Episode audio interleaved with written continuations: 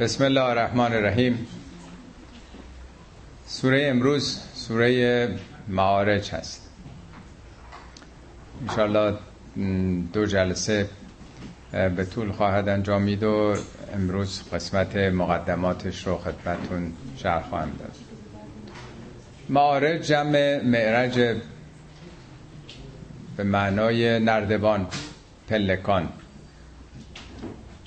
در قرآن هست که معارج علیها یزهرون پلکانی که بر او بالا برمند. منظور پله های خانه است. البته منظور پله خانه و نردبان معمولی نیست بلکه معنای مجازی نردبان مورد توجهه. چیزی که از او بالا میرند. یعنی مثل معراج. معراج پیامبر که بالا رفت ولی اون بالا رفتن در واقع فکر اندیشه است روح انسانه. ذرات رطوبت هم میگه که بالا میره.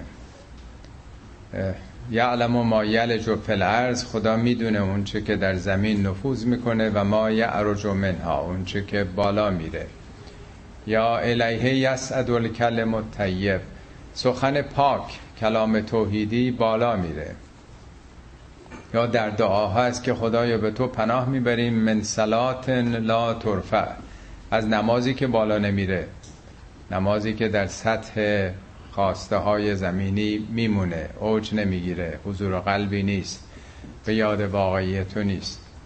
به حال این سوره راجب این مراتب صعود درجات بالا معراج در واقع. سخن از یک نوع تکامل رشد بالا رفتنه. سأل سائل به عذاب واقع. یه سائلی از عذابی که واقع خواهد شد پرسید. سائل در زبان عربی هم به معنای یعنی سوال به معنای پرسش پرسش از یه مجهولی. آدم سوال می‌کنه که علم و اطلاع پیدا بکنه. و هم به معنای درخواسته. میگن سوال در اسلام حرامه یعنی درخواست. در قرآن هست میفرماد و یسأله من فی السماوات و الارض. همه موجوداتی که در جهان هستند دائما دارن از خدا سوال می‌کنند. سوال یعنی نیاز. انتم الفقراء الی الله والله هو الغنی. همه موجودات فقیرن. فقر یعنی نیاز. یک لحظه نور نباشه اکسیژن نباشه. همه چی همه وجود ما نیازه. فقط خداست که بی نیازه. حالا اینجا منظور از سوال نه درخواست چیزیه بلکه در واقع پرسشی است از قیامت. خب همطور که قبلا عرض کردم در دو سال اول نزدیک پنجاه درصد آیات قرآن درباره قیامت نازل شده. 49 و 6 دهم درصد یعنی 50 درصد. یعنی نیمی از آیات نازل شده در دو سال اول بلکه به تدریج در سه سال. فقط راجع به قیامته. قرآن با قیامت آغاز شده.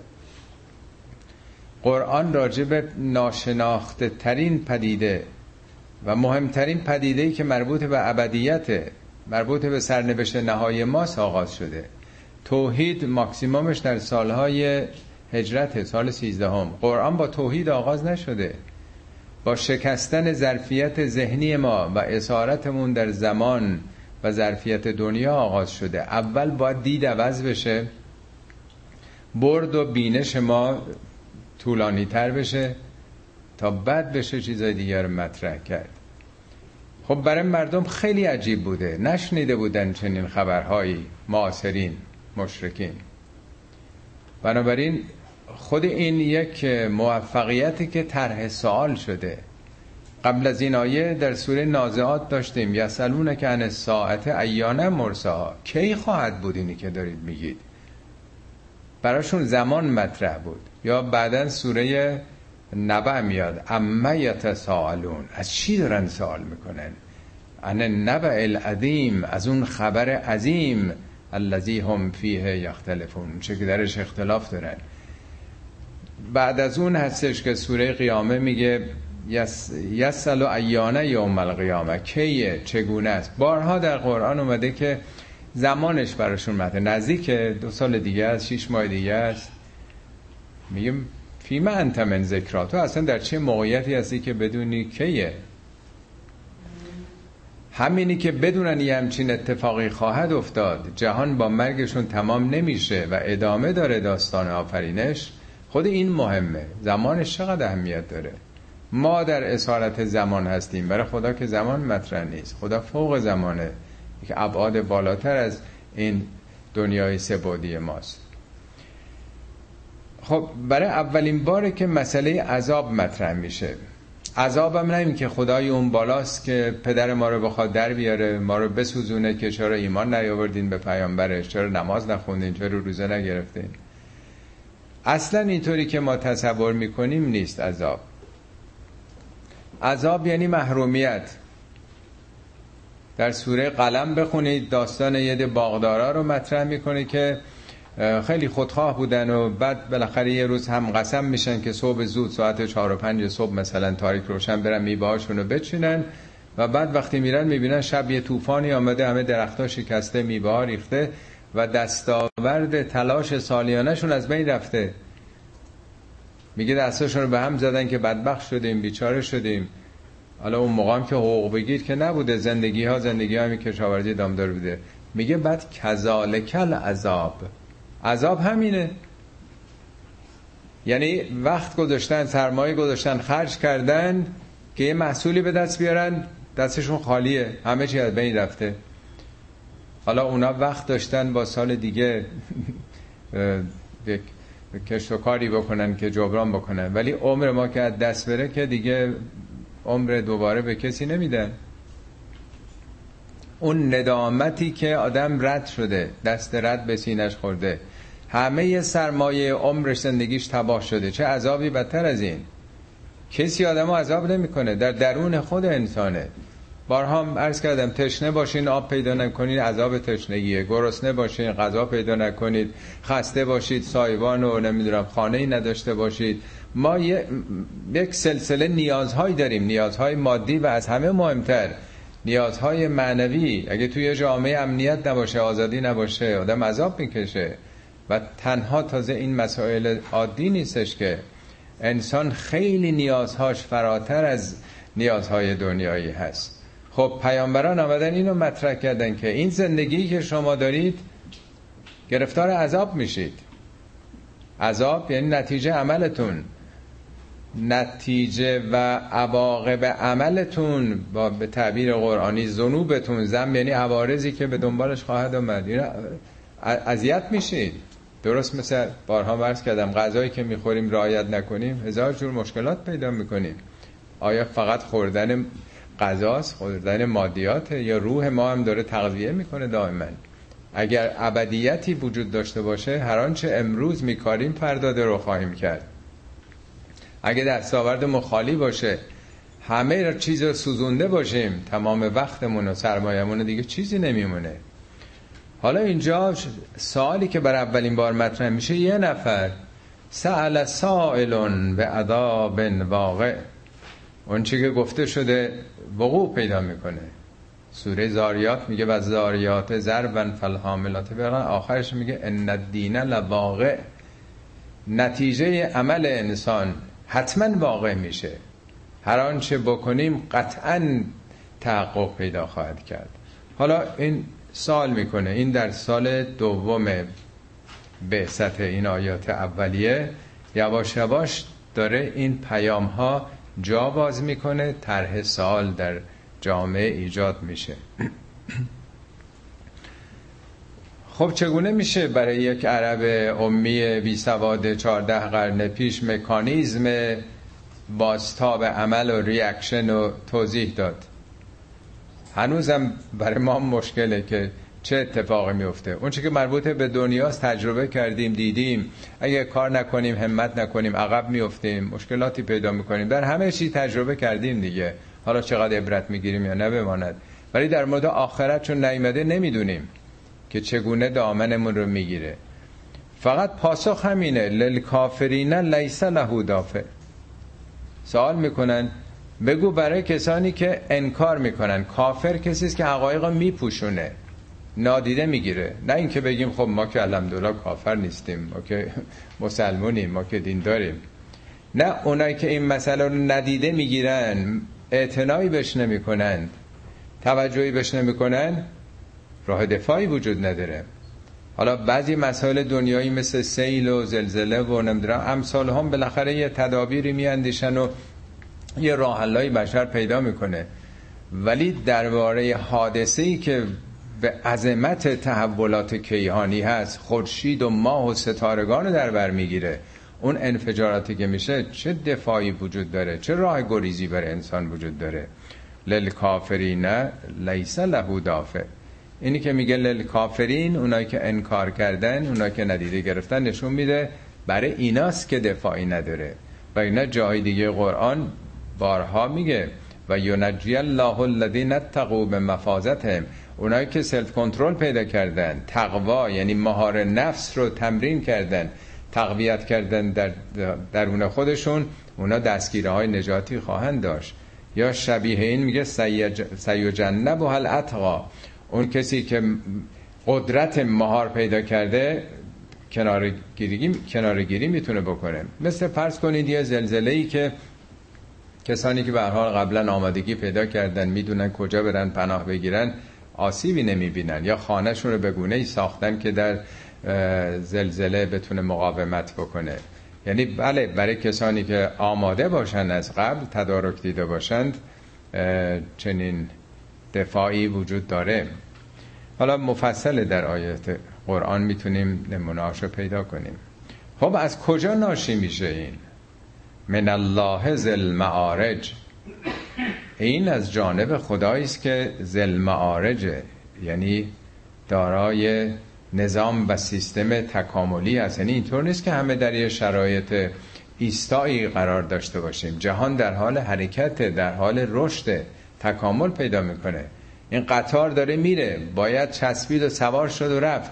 زمان که متوقف نمیشه. معارجه داره همجوری سود می‌کنه. بارها در قرآن اومده یکی از اسامی خدا رفیع و درجات خداوند یکی از نامهاش بالا برنده درجات نرفع و درجات من نشا طبق مشیتی کسانی بالا میرن. فراغون نمونه هایی که تو قرآن که چگونه جهان در حال رشد و کمال و نمیشه متوقف شد یا عقب گرد کرد. تعرج الملائکت و روح الیه فی یوم کان مقداره خمسین الف سنه ملائکه و روح عروج می کنند این اصطلاح ملائکه و روح این دوتا که با هم میاد خب در سوره قدرم خوندیم دیگه نیست؟ میگه در شبهای قدر تنزل الملائکت و روح فیها به اذن ربهم من کل امر. در اینجا میگه تعرجو مقابل نزول دیگه. اونجا میگه تنزل و یعنی پایین در دسترس شما قرار می‌گیرن. در اون پایان جهان از دسترس خارج میشن عروج می‌کنند. یه بار دیگه هم اومده میگه یوم یقوم الروح و الملائکت و سوره نبع ظاهرن قیام یعنی برپا شدن. این ستاره در نظر داشته باشید یه مثال ساده دنیایی خدمتون می‌زنم بازم از مدرسه. در اول سال تحصیلی که مدرسه افتتاح میشه معلمین نازل میشن کتاب ها نازل میشه نیست؟ امکانات در اختیار قرار می‌گیره. پس در شب قدر یا شبهای قدرم مثل اینکه یه دوره جدید تحصیلیه معلمین جدید کتابهای جدید یه پله رشده. خب وقتی مدرسه تمام بشه کتابا رو میبندن معلمان میرن دیگه نیست؟ تعرج الملائکت و رو میرن. از اون مرکز آموزشی که آمدن تعطیل میشه مدرسه.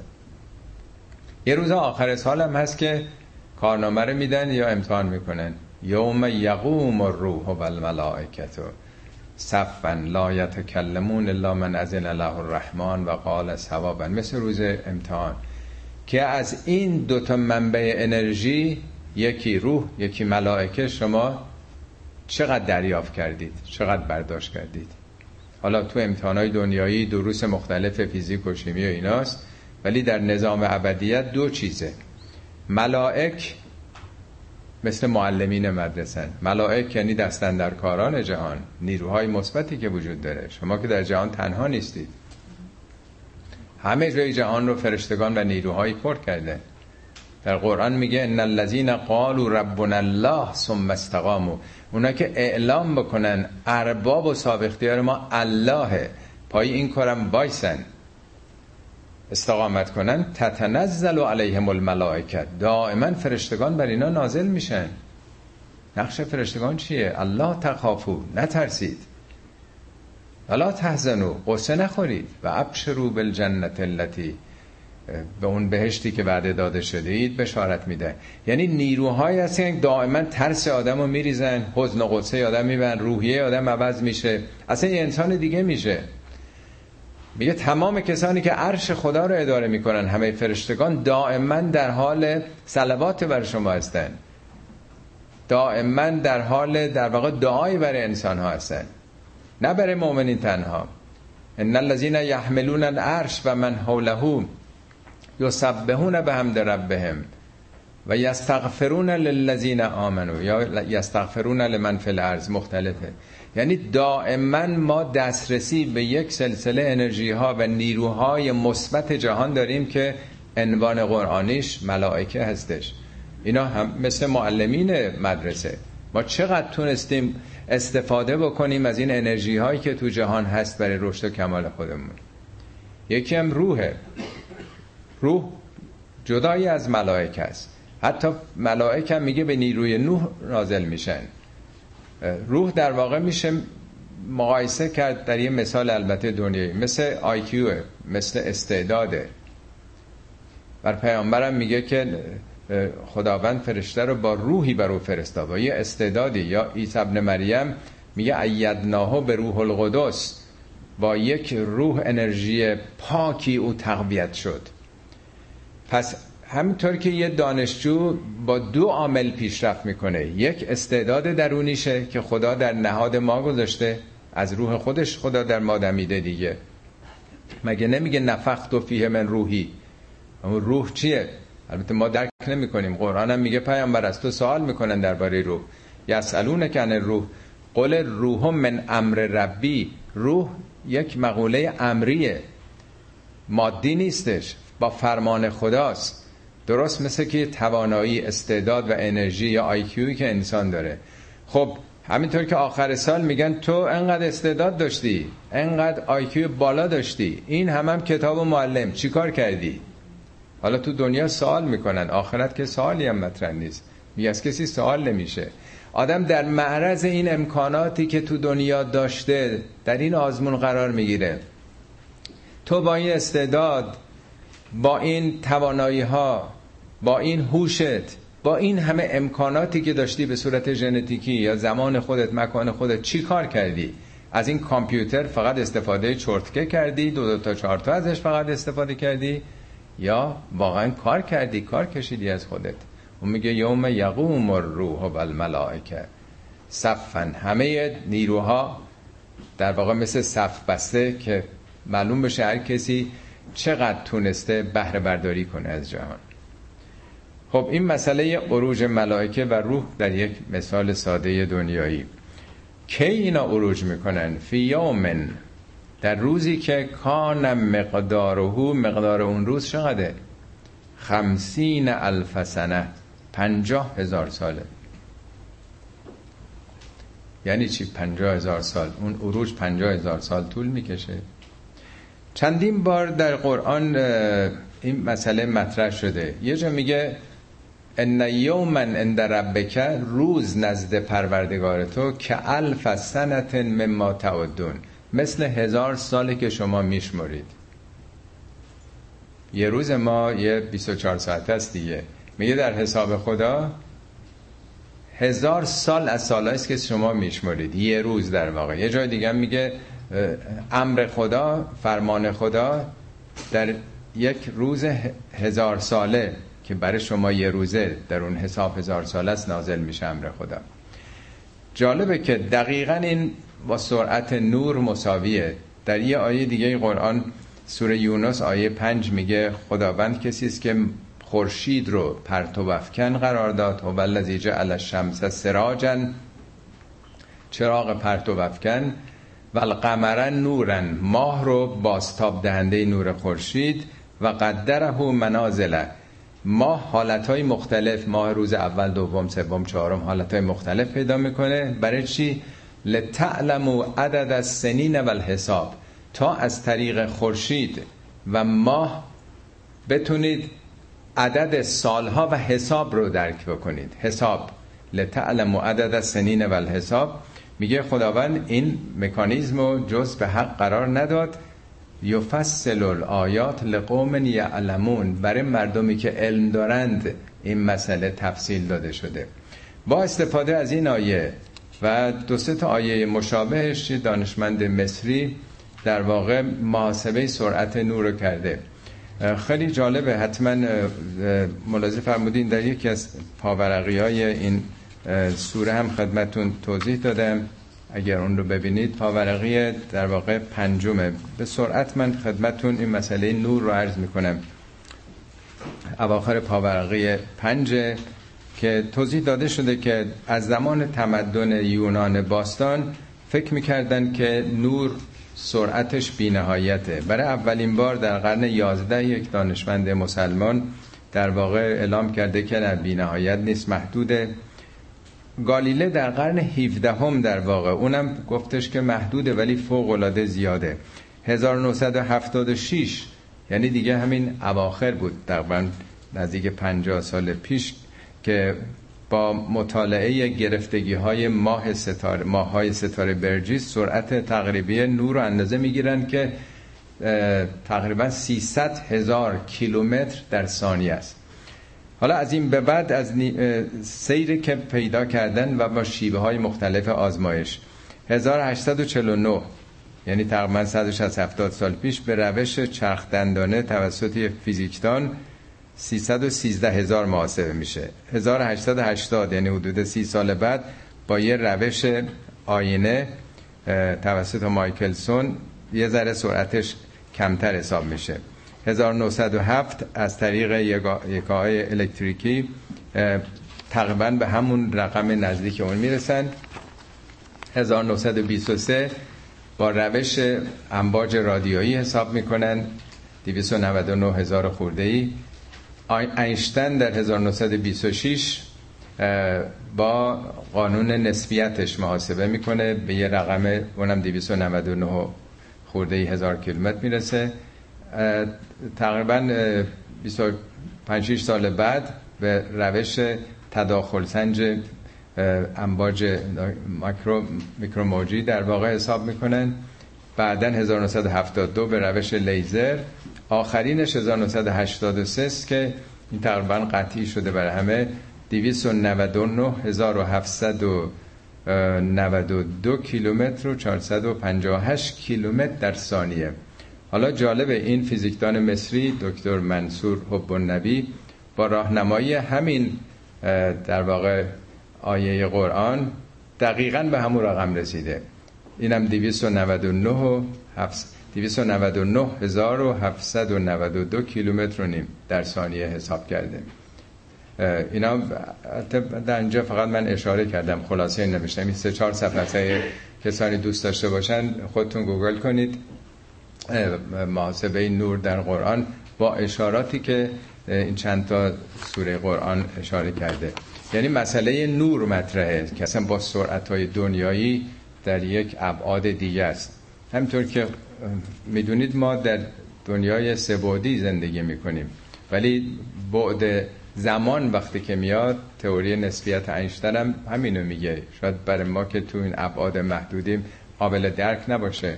او میگه دو تا بچه دوازده ساله یکیشون با یک موشکی با سرعت نزدیک نور میره در فضا. سی سال میره و سی سالم برمیگرده. وقتی برمیگرده دوازده ساله بودن 60 سالم نبوده 72 ساله شده. ببخشید اون برادرش که تو زمینه 72 ساله شده ولی اون در همون سنه. با همون سن 12 سالگی برمیگرده. چون وقتی که در بعد زمان آدم بالا میره دیگه براش زمانی نمیگذره. البته این نظر تئوریه واقعیتی که اینطور نداره. فقط منظور این که وقتی ابعاد عوض میشه قضیه یه شکل دیگه پیدا می‌کنه. تا بعد جهان پنج بودی ما چون در ابعاد بشری زندگی می‌کنیم شاید متوجه نشیم. زمان ما 24 ساعته. ما اسیر و محکوم زمانیم. ولی میگه زمان خدا این تحولاتی که اتفاق میفته از نظر در واقع شما پنجاه هزار سال طول می‌کشه. به زمان بشری در واقع. ولی از نظر خدا یه امر در واقع یه اراده است. فصبر صبرا جمیلا خب وقتی که ما در یک همچین جهانی داریم زندگی می‌کنیم که انقدر ابعاد زمانیش گسترده است. میگه این پشه کی داند که این ملک از کی است؟ زادنش پشه. از کجا می‌دونه این جهان از کیه؟ در بهاران زاد و مرگش در دی است. یه دو سه ماه دیگه نیست؟ ولی فکر می‌کنه جهان با همون یک دو سه ماهی که تو تابستان زنده است. ما حالا حد اکثر صد سالم عمر بکنیم. این زمین پنج و دهم بیلیون سال عمرشه که این زمین ما تازه هیچه. حتما به این آشنایی با این مسائل زمین شناسی اینا داریم. کوه ها رو آدم نگاه می‌کنه زمین شناس میگه این لایه ها این یک میلیارد سال پیش شکل گرفته اینجا دریا بوده اون نمی‌دونم 550 60 میلیون سال پیش. همه اینا تازه نوع جدیده. وقتی که در ابعاد زمانی واقعی قرار می‌گیریم میگیم ما کجای کاریم؟ اصلا بشر تاریخش سه هزار ساله دو سه هزار ساله که یه مقداری کل بشر شاید ده هزار سال نباشه به وضعیت فعلی این موجود دو پا. اصلا کاملا ما جدید هستیم. کاملا رو کره زمین جدیدیم. یه میلیون هم نمیشه انسانهای اولیه که به صورت میمون اگر بوده باشن. یه میلیون هم نمیشه. سوسکا 400 میلیون سالی که تو کره زمینن موجودات دایناسورها 100 میلیون سال پیش از دنیا رفتن. چقدر قبلا بودن. حالا تازه همه اینا زمینه. کهکشان های وجود دارن که اگه ما با سرعت نور حرکت کنیم که در یک ثانیهش 300 هزار کیلومتره میلیون ها سال نوری با ما فاصله دارن. اصلا ابعاد به گونه دیگه است. حالا وقتی که آدم یه نگاهی به عظمت جهان هستی می‌کنه به Big Bang یا چه بسا Big Bang ها جهان های متعدد ما همه چی رو خیلی زود و زور و ضربتی می‌بینیم می‌خوایم میگه فاصبر صبرا جمیلا خیلی آدم باید صبورانه به این جهان نگاه کنه. صبر فقط تحمل رفتار دیگران نیست. صبر بینشی در واقع. صبر یعنی با زمان کار کردن. اگه یه کسی کار بدی کرد عکس عمل فوری نباید نشون داد. صبور باید بود. شکیبا باید بود. یه کتابی قبلا اشاره کردم حدود سی سال پیش تو ایران منتشر شده بود. یه کتاب نجومی بود مرحوم پدر خیلی اون علاقه داشتن خیلی میخوندن و بعضی قسمتاش هم شرح می‌دادن. به فارسی هم بعد ترجمه شد. اسم کتاب کتاب فرانسوی هوبرت ریوز یه فرانسوی منجم مثلا اخترشناس فرانسوی نوشته. اسم کتاب هست صبوری در سپهر لاجوردی. سپهر لاجوردی یعنی آسمان یعنی مطالعه بالا آسمان ها خیلی صبوری می‌خواد. آدم ظرفیت زمانی و ذهنش رو باید خیلی خیلی ببره بالا. نگاهش به ابدیت. حالا ما میگیم اگه مردیم پوسیده شدیم بعد چی میشه؟ این همه بهاران داره تکرار میشه ولی شک داریم. فکر می‌کنیم با مرگ ما همه چی تمام شده دیگه. همه چی هم ما هستیم. عقل و درک و فهم خود ماست که تعیین می‌کنه خدایی هست یا نیست. آخرتی هست یا نیست. میگه که فصبر صبرن جمیلن. جمیلنی به زیبایی. حالا در رفتار اونهاست که تحمل کن که قبول ندارن باور نمی‌کنن. تحمل کن به زیبایی برخورد بکن. بالاخره ذالکه مبلغ هم من علم بلوغ و سقف علمیشون تو همینجاست تا همینجا همون پشه که ای داند که این ملک از کی است. در واقع دید دیدها محدوده. انهم یرونه بعیدا. اونها خیلی دور می‌بینن آخرت و آینده رو. و نراها غریبن. ما خیلی نزدیک می‌بینیم. برای اونا دور به نظر میاد. برای ما خیلی نزدیکه. خدا بیرون از زمانه. هو الاول و الاخر و ظاهر و الباطن. و هو علا کل شیء قدیر. خدا اول و آخر ظاهر باطره و رو که زمانی نمیگذره. زمان نوره. سرعت نوره. خدا خالق نوره.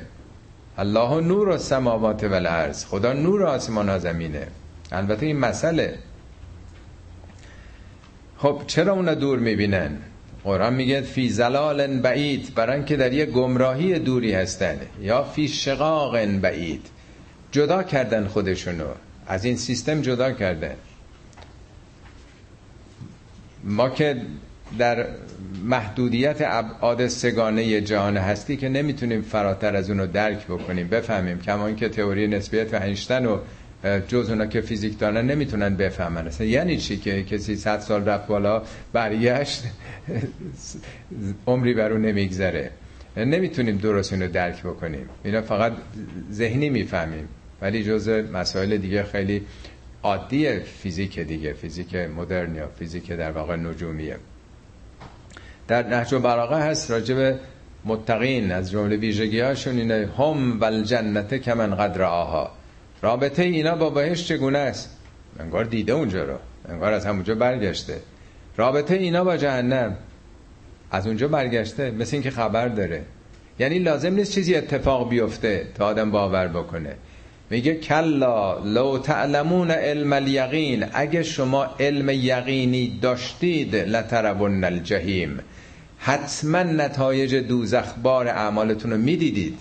ثم لتربنها عین الیقین با چشم یقین می‌دیدید. آدم انتظار داره یه چیزی رو حتما ببینه تا باور کنه. البته در دنیا ما خیلی انرژی های خیلی چیزا رو نمی‌بینیم ولی باور می‌کنیم. ولی ورای دنیا ما ورای فیزیک رو مثل اینکه چون ندیدیم میگیم تا تجربه نکرده باشیم باور نداریم. میگه اگه علم یقینی داشته باشید با چشم یقین می‌بینید. فرمایش حضرت علی هم میگه به خدا قسم میگه پرده ها کنار بره این حجاب های دنیایی برداشته بشه چیزی بر یقین من بر آخرت اضافه نمیشه. یعنی لازم نیست حتما ببینم تا باور کنم. ندیده آدم می‌تونه باور بکنه با علم می‌تونه باور بکنه. حتما نباید لمس شدن بکنه. اما چند تا حالا اشاره می‌کنه به اون اتفاقی که خواهد افتاد. یوم تکون السماء کالمهل. روزی که آسمان مثل مهل خواهد شد. با الفلام هم هست مهل رو میفهمیدن نشید مهل به آهن یا مثل گداخته میگن. یا روغن سوخته که به رنگ قهوه‌ای در میاد رنگ سرخ در واقع. یادتون آیه 37 سوره الرحمن هم داشتیم اونجا میگه آسمان چی میشه؟ وردتن کدهان ورده یعنی گل سرخ. کدهان یعنی رنگ روغن روغن به صلاح سوخته که اون لردش که میمونه. بارها در قرآن اومده اشاره به سرخ بودن آسمان در آستانه قیامت. اینم چارده قرن پیش ها سخنا ولی حالا مطالعات سی چل سال اخیر با تحولاتی که در کیهان اتفاق میفته دیدن دقیقا همینطوره. حتما دیدین من دفعه گذشته عکس رنگیش هم آوردم تعدادی رو. وردتن کدوهان اتفاقا یکی از این به صلاح صحابی ها یا یکی از این خورشید ها که منفجر شده حالت سوپرنوا پیدا می‌کنه عینا گل سرخ که چیز رنگ قرمز. یادتونه اگه خودتونم الان سرچ بکنید تمام می‌بینین که وقتی که ببینی یه ستاره این هیدروژنش تمام میشه چون سوخت یک خورشید یک ستاره در واقع نفت درونیش همون هیدروژنایی است که داره میسوزه دیگه در یک مثلا فیوژن هسته ای اینا وقتی که تبدیل میشه به هلیوم بالاخره یه روز تمام میشه. وقتی که تمام بشه جاذبه غلبه می‌کنه می‌خواد چون هر ستاره تحت تاثیر دو نیروه اون نیروی انفجاری هسته ای از درون که می‌خواد منفجر بکنه و جاذبه که می‌خواد جمعش بکنه به یه تعادلی می‌رسن وقتی که اون نیروی درونی تمام بشه پف می‌کنه و دیگه اون نور نمی‌تونه به رنگ سفید بیاد. افت نور از رنگ زرد به رنگ قرمز میل می‌کنه. بنابراین اصطلاحا بهش میگن رد جاینت حتما دیدین در فارسیش میگن قول سرخ. در واقع این پایان در واقع این منظومه ها و خورشید هاست میگه در آن روز آسمان به رنگ آهن گداخته در خواهد آمد. رنگ قرمز. همون مکانیزم افت نور که عرض کردم. و تکون الجبالو کل کوه ها مثل پشم زده شده. یعنی چیزی که منفجر شده باشه تبدیل پودر میشه. حتی کوه ها که نماد سلابت استقامت. فراون تو قرآن اشاره به این می‌کنه. میگه سویرت الجبال فکانت سرابن. کوه حرکت می‌کنه مثل سراب میشه. یا میگه یسلون که انل جبال پیامبر از تو راجب کوه ها در آخرت می‌پرسن. فقل ینصفها ربی نصفن بگو از ریشه کنده خواهد شد منفرش منفجر خواهد شد. یعنی تحولاتی که در خورشید اتفاق میفته دیگه طبیعیه که زمین بیش از یه میلیون کره زمین تو شکم خورشید جا می‌گیره. ما که چیزی نیستیم در واقع. مثل یک عدسیم در برابر یه توپ بزرگ. انداز ما همه در یک کوچکترین شعله های در واقع سطح خورشید بالا پای میره. هوای زمین زیر رو میشه و تحولاتی به وجود میاد. خب فقط همین در این سوره همین دوتا اشاره رو کرده به یه گوشه ای از تحولات فیزیکی که در پایان عمر منظومه ما. حالا نمی‌دونیم دقیقا منظومه شمسیه. یکی از بازوهای کهکشان راه شیریه, شیریه یا بالاتره. فعلا بنده که نمی‌دونم. فقط آیات بعد توضیح میده که چه وضعیتی خواهد بود برای انسان ها ولا یسأل حمیم حمیمن هیچ حمیمی از حمیمی نمی‌پرسه. حمیم مثل حمام. حمام جایی که آبش داغه. یا عرقی که آدم وقتی گرم باشه میریزه همه میگن در واقع. دوست گرم دوست صمیمی رو همین میگن. میگه شما ادفع یا احسن. با بهترین شیوه بدی دیگران رو پاسخ بدید. خواهید دید بین شما و بین کسی که دشمنیه که انه ولی همیم یک دوست گرمی خواهد شد یه دوست صمیمی خواهد شد. 19 بار در قرآن این آمده جالبه که با اون علیها تسعت و عشرم تناسب پیدا می‌کنه. یعنی حادثه به گونه است که کسی سراغ دوستش رو نمی‌گیره. مثل یه زلزله وقتی بیاد میگه لکل امرئ منهم یومئذ شأن یغنی. هر کسی آنچنان به خودش مشغوله که دیگه توجهش از دیگران منصرف خواهد شد. یبصرونهم. نشونشون میدن. بینا میشه. نه که کسی نشون بده. یعنی آگاه میشن به هر حال. ولی یود المجرم لا یفتدی من عذاب یوم ادن به بنی مجرم مجرمین. مجرم در ریشه لغوی اینه کسانی که بریدن قطع رابطه کردن. قبلا توضیح دادم کلمه لاجرم یعنی لاینقطع. کسانی که با خدا بریدن قطع ارتباط کردن کاری با خدا نداشتن. این سیم کامپیوترشون رو قطع کردن با اینترنت.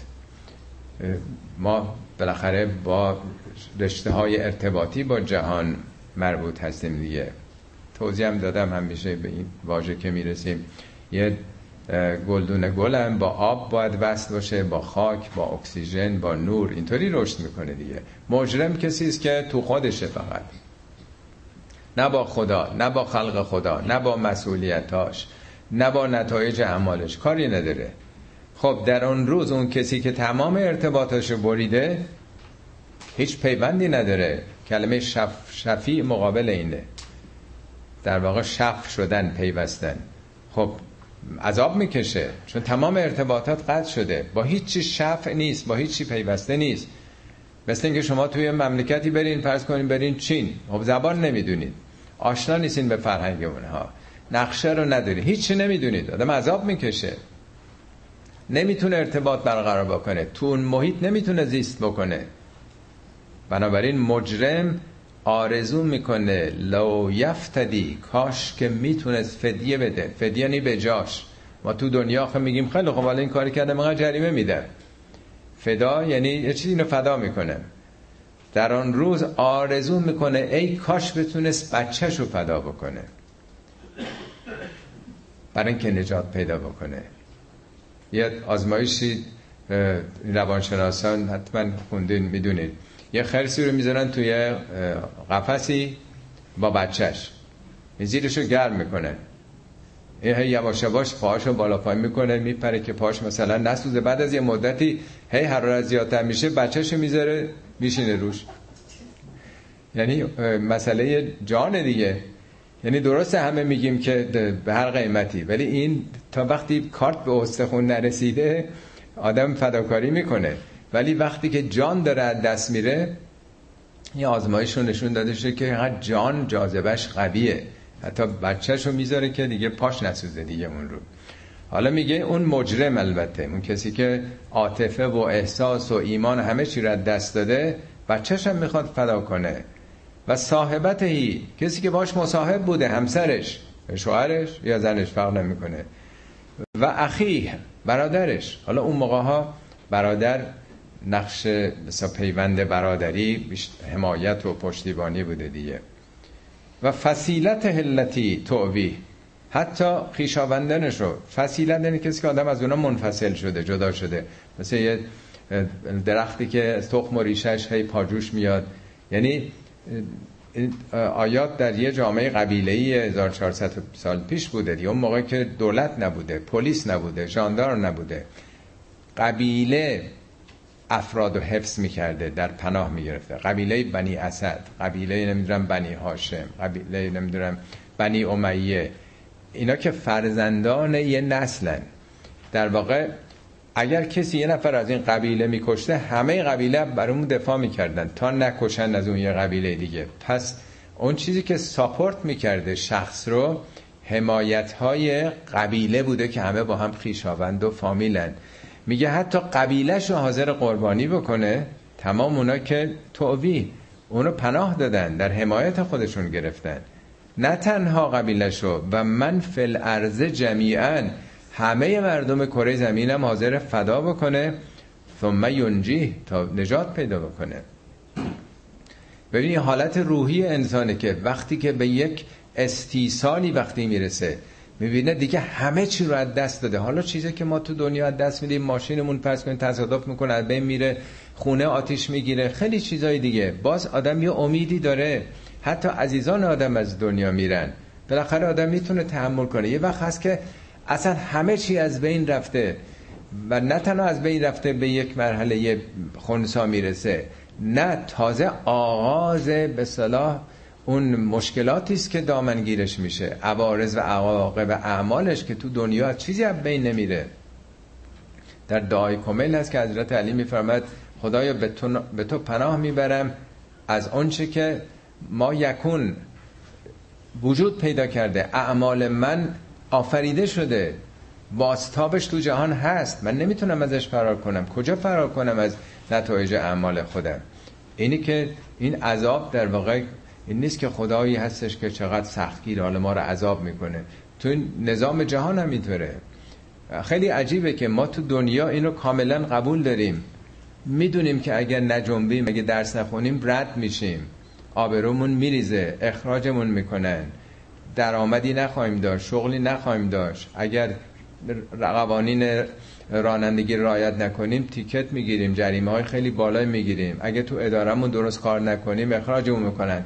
انواع این مثلا عذاب ها رو ما تجربه کردیم و کاملا قبول داریم. ولی در یه نگاه فراتر باور نمی کنیم که در یک مقیاس فرا زمینی یک مقیاس جهانی هم همه این کوتاهیامون همه این قصورهامون یک ریاکشنی داره. نمی‌تونیم از اونها فرار کنیم. مگر اینکه سرمون رو مثل کفش زیر برف بکنیم بگیم با مرگمون همه چی تمام میشه و هیچی وجود نداره. ولی لاقل ادیان غیر از این میگن که هیچی از بین نمیره. هیچی در جهان نابود نمیشه. حتی یه بار عرض کردم تمام این به صلاح ستاره ها که در دل اون بلک هول ها میرن حالا فهمیدن که هیچ کدوم از اطلاعاتشون اینفورمیشنی که از از بین میره همه فکر می‌کردن که قبلا این بلک هول هایی که هست حفره میگن همه چی رو میبله از بین میره. تازه فهمیدن که نه هیچ چیش از بین نمیره. خب کلا انها لذا. هرگز چنین نیست که خبری نباشه. اتفاقی نمیفته اعمالمون دیگه تباه و باد هوا شده و کسی هم نمی‌دونه. این زبان کشیده است. اینا رو برای فهم ما البته داره گفته میشه. ظلم و ستم هایی که کردیم اینا زبانه می‌کشه اموال مردم رو که خوردیم زوری که گفتیم ستمی که کردیم دلهایی که سوختیم اینا در وجودمون زبانه خواهد کشید. البته همه اینا که میگه نار و جهنم هم اینا مثال های قابل برای فهم دنیایی ماست. وگرنه قرآن که همیشه توضیح دادم میفرمد این آتشی است که از دلتون زبانه می‌کشه. نار الله آتش خدایی است که تتل و علل افعده از فعادتون نیروهای درونیتون زبانه می‌کشه. قرآن هم میگه اونا که مال یتیم و به ظلم می‌خورن آتش دارن می‌خورن که این آتش به زودی شعله ور خواهد شد. ولی همه اینا نکره است همه اینا متشابهاته ما نداریم درک و دانشی که عوارض اعمالمون رو ببینیم که در یک دنیای دیگه چگونه خواهد بود. نزاعتا للشوا تدعو من ادبر و تولا این در واقع شعله چه کسی رو می‌گیره؟ دامن چه کسی رو می‌گیره؟ شعله دنیایی نیست که هر کی در معرضش باشه میسوزه. تدعو من ادبر و تولا کسی رو که پشت کرده به این قوانین به این نظامات. و ادبره این پشتشو کرده تولا اینه رو گردونده دیگه. رفته به ولایت شیطانی در واقع. مگه تو دنیا غیر از اینه؟ آدم اعتنا نکنه به همه این دستوراتی که برای رانندگی میدن. پشت بکنه اعتنا نکنه خب بالاخره او رو می‌گیره دیگه. پلیس او رو میگیرتش. او رو کنار می‌کشه تو فریوی او رو جریمش می‌کنه. حالا تو دنیا فرد که جریمن می‌کنن ولی در نظام خدایی در وجود خود ماست که این تحولات اتفاق میفته البته در چارچوب نظامات الهی. کیه؟ کی رو می‌گیره؟ کی در واقع مثل آتش و بنزین؟ وقتی در معرض هم باشه بنزینه که آتش می‌گیره. شما اگه آب باشید آب که آتش نمی‌گیره. یه قوانین نیست در واقع. در قرآن هست که میگه ابراهیم رو در آتش انداختن ولی آتش بر رو سرد شد. همه اینا یک نظامات و قوانین نیست که خداوند قرار داده. همه اینا با یه رده بالاتر به گونه دیگه می‌تونه عمل بکنه. آتشی که سوزنده است می‌تونه نسوزونه چیزی رو. و کسی که جمع فعاوا همش به فکر جمع کردن بوده و او آ از وعایه میاد به یعنی ظرف. تمام وجودش رو ظرف کرده. هم شکمو می‌خواد پر بکنه هرچی بیشتر هم حساب بانکیش می‌خواد پر بشه. همش یعنی زندگیش رو کرده ظرف جمعوری ظرف پر کردن. چند وقت پیش در هیوستون تگزاس بود اونجا قدم می‌زدیم یه منطقه رو ساخته بودن یه خونه نمونه گذاشته بودن رفتیم تو ببینیم چه جوری هستش. یه خونه ای دیدم نمونه تقریبا میشه گفت که شاید هزار اسکویر فیت فقط واکینگ کلازتش بود که دو طبقه. درست مثل یه فروشگاه در واقع. نمونه هم گذاشته بودن که ببینن مثلا. توش مثلا پله می‌خورد و این میشه جمع فا آ. که جمع کردن هر چه بیشتر صد تا کفش باشه نمی‌دونم دویست تا لباس باشه. می‌خواد چیکار آدم اینا رو؟ ولی در واقع دوست دارن که فقط جمع بکنن. انگار که اینا رو با هم می‌تونیم ببریم. میگن اسکندر وقتی که مریض بود از دنیا می‌رفت وصیت کرده بود سه تا وصیت داشت. یکی این که در واقع در اون مسیری که من رو اولا دستم از تابوت بیرون باشه. دومی که اون مسیری که می‌برین این جواهرات رو در واقع در اون مسیر اون فرش قرمزی که تا گورستان هست. و بعد پزشکان زیر تابوتم رو بگیرن. بعد توضیح داده بود بفهمن همه اونا که مالجه باید بکنن شفا بدن خودشون آدم رو می‌برن اونجا. دستم بیرونه که ببینین دست خالی هستن. در واقع اون جواهرات هم ببینید هیچی من با خودم نبردم. حالا یه دی که پشت می‌کنن به همه این ارزش ها این واقعیت ها و چسبیدن به این دو دنیا اونم برای جمع کردن. خب این 18 آیه است که بعد از این حالا بخش دومشو در قسمت بعد خواهیم گفت. صدق الله العلی العظیم. بسم الله الرحمن الرحیم و بهی نستعین. قسمت دوم بخش دوم سوره معارج هستیم و طبق معمول یک توضیح مختصری درباره محور بحث ارز می‌کنم و مطلب رو ادامه میدیم. سخن از محدودیت زمانی انسان بود که در اول آیه میگه که فرشتگان و روح در روزی که پنجاه هزار ساله عروج می‌کنن. در جلسه قبل ارز کردم آیات دیگه در قرآن هست میگه ان یوما عند ربک که الف سنت مما تعدون. روز در نزد خدا مثل هزار ساله که شما میشمارید. چون روز یه واحد دیگه یه واحد زمانی 24 ساعتی که حرکت وضعی و دورانی زمین و خورشید و اینا بر ما ایجاد می‌کنه دیگه. بنابراین اون واحد متغیر کاملا. عرض کردم که جلسه گذشته اون هزار سالی که میگه با حرکت ماه و زمین اگه حساب کنین دقیقا دقیقا مطابق سرعت نور میشه. یعنی واحد نزد خدا واحد زمانه واحد سرعت نوره. طبیعتا برای ما که اسیر زمان و مکان هستیم درکش فوق العاده مشکله. برای همین خوندیم دفعه قبل میگه انهم یرانه بعیدن. اینا خیلی دور می‌دونن. سخن از میلیاردها سال اونم با سرعت نور در واقع. و نراها غریبن. ما خیلی نزدیک می‌بینیم. یعنی این محدودیت و اسارت انسان رو در بعد زمان و مکان حالا صحبت در واقع در همین زمینه و محدودیته که انسان چقدر محدود آفریده شده.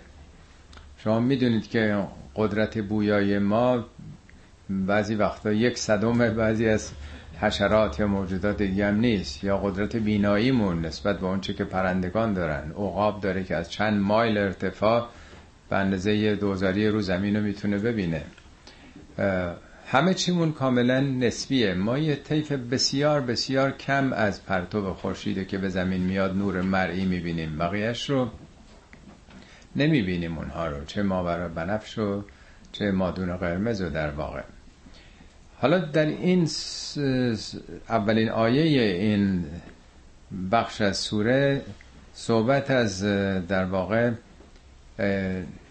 محدودیت های انسان می‌کنه. میگه نل انسان خلق حلوان. انسان حلو آفریده شده. حلو یعنی چی؟ حلو فقط همین یا مورد تو قرآن اومده. از توضیحاتی که بعدا داده میشه معلوم میشه که حلو یعنی کم ظرفیت. یعنی محدود بودن در حوادثی که بیرون از خودشه. تأثیر پذیری از خارج از خودش. چرا حلوه ازا مسه و شر و جزوان وقتی که یه شری بهش می‌رسه جزع و می‌کنه بیتابی می‌کنه خودشو گم می‌کنه اصابش داغون میشه. یعنی تأثیر میپذیره از مصیبت ها از سختی ها و ازا مسه الخیر منوعا. همین که خیلی بهش برسه. راحت و رفاه و برخورداری اون موقع هم شکر نعمت نمی‌گذاره. فراموش می‌کنی که خودش چه مشکلاتی داشته و انتظار داشته دیگران به دادش برسن. ولی حالا منوع منوع یعنی بسیار مانع بسیار من کننده نمیده نم پس نمیده. خب این معنای در واقع حلوه دیگه. ان الانسان خلق حلوه آیا خداوند ما رو ناقص آفریده؟ که خیلی جای قرآن میگه ان الانسان خلق ضعیفن یه بحث راجع به قرائز جنسیه. میگه انسان ضعیف آفریده شده. آیا خدا ضعیف آفریده ما رو؟ بس یه نقصی باید باشه نیست. یا یه جا میگه ان الانسان خلق عجولا. یا خلقتم من عجل. شما از عجله آفریده شدید. پس این یه نقص لابد نیست. خب ما واقعا عجله داریم همه چی رو. یکی از اسامی دنیام عاجله است. همه چیش به سرعت داره میگذره. ما همین دنیای عاجله رو طلب می‌کنیم.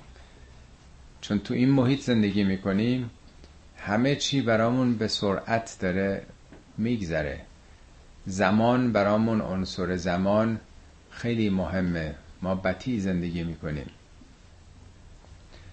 خب خدا که چیزی رو ناقص نیافریده. میگه الذی احسن کل شیء خلقه. خدا هر آنچه که آفریده به بهترین و کاملترین وجه آفریده. خدا هیچ چیز ناقص نیافریده. هر موجودی که تو دنیا هست در اون حدی که مشیت خدا ایجاب می‌کرده که چنین باشه کامل آفریده شده. برای اون منظور در اون جایگاه. یا در مورد انسان میگه که خلقنا الانسان فی احسن تقویم. انسان رو در بالاترین استعداد قوام بالا اومدن رشد کردن کمال آفریدیم پس انسان کامل آفریده شده. ولی همه چی نسبیه دیگه. گرگم کامله گوسفندم کامله. ولی بر حال گوسفند در برابر گرگ قدرتی نداره تومه او میشه. لاک پشت و خرگوش هم کاملا برای نقشی که خداوند بر اونها مقدر کرده ولی سرعتشون با هم خیلی فرق می‌کنه. این در مقایسه با او پس ضعیفه نیست؟ فیل و گنجیش. اینا خب خیلی با هم دیگه فرق دارن. فیل و فنجون میگن نیست؟ پس همه چی تو دنیا نسبیه. نسبت به چیز دیگه ای ما نیازی نداریم که بیش از اون قدرت داشته باشیم. در اون حدی که باید زندگی می‌کردیم خدا اون امکانات رو به ما داده. اگر ما اونطوری که سگ و گربه و حیوانات دیگه اسوات رو میشنون میشنیدیم مثلا خوابمون نمی‌برد. از صدای حزم غذا توی شکم خودمونی صداها رو میشنیدیم دیگه. اصلا همش اصلا گیج می‌شده از این سر صداها. در یه حدی که باید بشنویم میشنویم. فرکانس های بالاتر هم نمیشنویم و اینا کر می‌شدیم. خب پس اینا در واقع یه امر نسبیه. اینم میگه ازا مسه و شر رو یا ازا مسه الخیر رو. مس یعنی تماس. یعنی یه چیز مختصر. شر رو خیلی یعنی تماسه. حالا یه پولی مثلا به ما برسه. میگه چقدر در خزائن رحمت خدا ثروت های عالم هستی. مصیبت ها که در آخرت ابدیت ها نمیاد ذره فقط سرماخوردگی پیدا بکنه. خودش رو میبازه. آدم خیلی آسیب پذیره. میگه انسان اینطور نه که خدا اینطوری خلق کرده میگه خلقه. خلقه فعل مجهوله فائل نیورده. یعنی زیسته در دنیا و با مجموعه این اندام ها و این مناسباتی که شما در طبیعت دارین ضعیفید در برابر فیل در برابر شیر ببر پلنگ و خیلی چیزای دیگه. نه که خدا خواسته شما ضعیف باشید. این ایجاب می‌کنه تو طبیعت هر کدوم در جایگاه خودمون باید باشیم دیگه. حالا یه استثنایی می‌کنه. از این به بعد تا چارده آیه در وصف استثناهاست. پس این به صورت ما قوانینی که بر ما داره دیکته میشه تاریخ و سنت ها و فرهنگ ها ما ضعیف شدیم. ولی مسلین می‌تونن اینطوری نباشن. الا المسلین. مسلین کیا هستن؟ در اینجا البته تا آیه, تا آیه 20 بله تا سی خورده تا چارده آیه است در واقع تا سی و شیشه. هشت تا ویژگی از مسلین شمرده. ها خب اول باید بفهمیم مسلین یعنی چی؟ یعنی هر کی نماز می‌خونه مسلین رو ترجمه می‌کنن نماز نمازگزاران نماز خانان آیا واقعا نماز خونا جزا و نمی نمی‌کنن؟ خودشون رو گم نمی‌کنن با دارایی و رفاه؟ سلات مقابل تولاس ولا صدق ولا سلا ولکن کذب و تولا. سلا مقابل تولاست. تولا یعنی پشت کردن سلا یعنی رو کردن. آدم می‌تونه اعتنایی نداشته باشه به خدا. اصلا خدا جایی نداشته باشه تو زندگی براش. مطرح نباشه. ولی می‌تونه در هر کار به او نگاه بکنه. به خدا رو بیاره. خدا براش مطرح باشه. هر عملی می‌خواد بکنه در واقع رضایت خدا براش. این به خدا رو کرده. البته روی ظاهری نیست روی کردن دل. یعنی دلش متوجه خداست. خدا براش مطرحه تو زندگی. سلوات هم همینه. سلوات هم اینی روی کرد. وقتی میگه خدا و فرشتگان بر پیام بر سلوات میفرسن البته نگفته میفرسن چیزی رو. یسلونه یعنی چی؟ یعنی خدا پشت نکرده به پیامبرش. فرشتگان پشت نکردن. به اونا روی آوردن به پیامبر. یعنی مثل مدیر مدرسه ای و فرشتگان هم مثل معلمین که به این شاگرد اول توجه دارن. روی کرده توامه با تایید و تجلیل و تصدیق در واقع رفتار او. یعنی خداوند با رحمتش بر پیامبر رو آورده و فرشتگان هم معید او هستن. این نیروهای مثبت جهان. بعد میگه یا ایها الذین آمنو ای کسانی که ایمان آوردین شما هم این کار رو بکنید. ولی ما میگیم که خدای صلی الله میگه خدای صلوات بفرست. میگه خدا این کار می‌کنه شما بکنید. روی کرده ما یعنی به او نگاه کردن الگو گرفتن و او رو اصفه خود قرار دادن. و اینا چیزی نیست که بفرستیم. این لفظ پایده نداره. هزار بار همه بگیم اللهم صل علی محمد و آل محمد. کاری انجام نمیشه. منظور لفظ نیست. یعنی شما به او توجه بکنید. البته نوع توجه ما فرق می‌کنه دیگه. ما از او درس می‌گیریم الگو می‌گیریم. خدا هم روی کردش با رحمت و برکت و غیر است. دعا رو هم در قرآن میگه سلات به پیامبر میگه اینهایی که به حال زکات میدن قبول کن ازشون. و سل علیهم. سل علیهم یعنی چی؟ که بر اونها نماز بگذار. یعنی تاییدشون کن. به اونها رو بیار تشویقشون بکن تاییدشون بکن توجه کن به اونها. پس مسلین کسانی که به خدا متوجه هستند به او روی آوردند.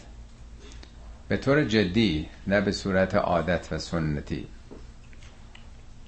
در این سوره انسانهای ممتاز و تحت عنوان مسلین معرفی می‌کنه.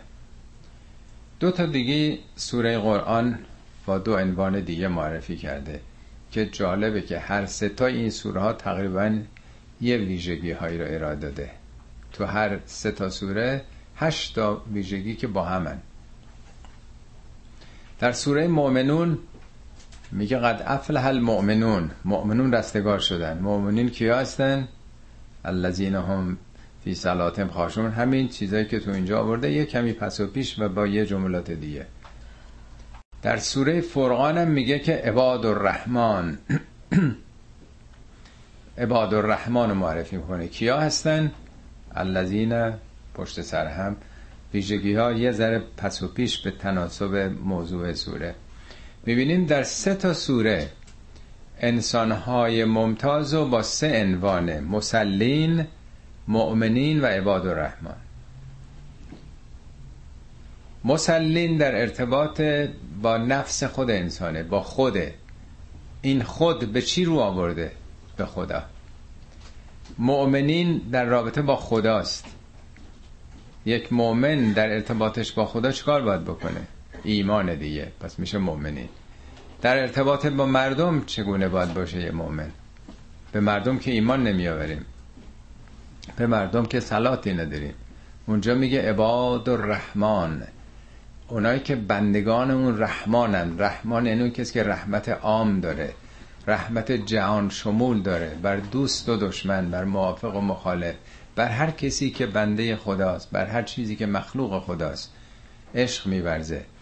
یعنی در واقع آن کاندیشنال عشق داره. محبتش مشروط نیست. اون تو اون سوره اون وقت نشون میده که وقتی کسی بنده رحمان باشه چقدر مهربانه. چقدر دلش در واقع مالا مال از محبته. هر سه اینا یکی هن. ولی در سه ارتباط. با خدا با خلق خدا با خودش. این یه مثلث ارز کردم سیب و یه وقت میگین چقدر خوش رنگه چقدر قشنگه یه وقت چه خوش طعمه یه وقت چه خوشمزه است. اینا از سه زاویه است درباره یه سیب قضاوت می‌کنید. حالا در اینجا ارتباط اون انسان با خودشه شخصیت این بنده خدا رو معرفی می‌کنه. اما سلات همطور که ارز کردم به معنای روی کرده به خداست. اینی که ما میگیم نماز جا افتاده. نماز که عربی نیست نماز فارسیه. نماز قبل از اسلام یه واژه شناخته شده در بین ایرانی ها بوده. نماز تعظیم و تکریمی بوده که در برابر شاهان انجام می‌دادن. یا بزرگان. خب وقتی که مسلمان ها با اسلام آشنا شدن واژه سلات وقتی دیدن خب ما چگونه ترجمه کنیم؟ گذاشتن نماز دیگه. تا حالا ما مقابل شاهان تعظیم می‌کردیم حالا در برابر خدا. کلمه نماز نمیرسونه. این مفهومی که با تمام وجود دادن به سمت خدا باید رو بیاره. فقط یه ادای احترام ظاهریه. من دو سه بیت از فردوسی در پاورقی خدمتتون آوردم که پاورقی 25 ببینید در ادبیات ما قبل از اسلام چگونه بوده. میگه چو او را ببینند بر تخت و گاه. شاه رو در واقع ببینند پشت تخته. چو بینید بر تخت و چو او را ببینید بر تخت و گاه کنید آن زمان خیشتن را دوتا. یعنی تعظیم بشین دلا بشین دوتا بشید. بر آین شاهان نمازش برید. در اون آینی که هستش تو جامعه نماز بکنید بر شاه. بر تاج و بر تاج و بر تخت او مگذرید. همینطوری عبور نکنید. به زمین سجده بیفتید. به رسم نماز آمدندیش پیش و زو برگرفتن آین خیش. یعنی به رسم نماز پیش شاه رفتن آین رو از اون گرفتن که چیکار باید بکنند. چو در شاه شد شاه گردن فراز همه شهر بردند پیشش نماز. تمام شهر مردم رفتن نماز یعنی ادای احترام کردن تعظیم و تکریم کردن. حالا آیا واقعا این واژه کفایت می‌کنه؟ با بگیم نماز. یا برگردیم ببینیم که در زبان عربی در فرهنگ قرآن سلات چه معنایی داره؟ آیا همین دلار راست شدن هاست؟ یا رو آوردن به خداست؟ حالا از این به بعد ویژگی های مسلین رو برمی شماره. یک. الذین هم علی صلاتهم دائمون. اون کسانی که بر صلاتشون دائمی هن. یعنی 24 ساعت نماز می‌خونن دائم یعنی مداومت دارن. حالا نماز ما پنج وقت فرض کنید می‌خونیم. این که مداومت نمیشه. فقط پنج تا پنج دقیقه خوندیم. ولی اگر معنای واقعی صلات که روی کرده به خدا بگیره همیشه آدم می‌تونه در حال صلات باشه. هر کاری داره می‌کنه. اگه کار داره می‌کنه. اگه ازدواج داره می‌کنه انتخابش بر اساس اون باورایی که داره. اگه business ی می‌کنه معامله ای داره هر کاری می‌کنه هدفش خداییه. پس همیشه در حال نمازه. منیت اینجا نیست. اون ارتباط ویژه‌ای که با خدا راز و نیاز می‌کنه بله پنج وقته. ولی این دائمی دیگه پیوندش. همیشه نه اینکه یه ماه رمضانی بیاد و نمی‌دونم آشورا تاسوهایی بشه و فصلی باشیم روی کردمون به خدا. بعد دیگه کاری نداریم. یا هر وقت آدم نیاز داشته باشه حاجتی داشته باشه سراغ خدا بخواد بره. اینا مداومت نیست. در واقع تمام عمریه در واقع. یه جای دیگه در مورد حضرت ایساس سوره مریم آیه 31 که میگه اوسانی به سلات و زکات ما دم تو حین مادامی که زندم رو به صلات و زکات فرمان داده. مادامی که زنده یعنی این حیات من به تعبیر حضرت ابراهیم. میگه قل ان الصلاتی و نسکی و محیای و مماتی لله رب العالمین. پیامبر بگو روی کرده من. به چی رو میارم؟ چی برام هدفه تارگتم تو زندگی چیه؟ نسکی نسک عبادات. هم روی کردم. ببین عبادات جدا کرده. مناسک رو از روی کرد و.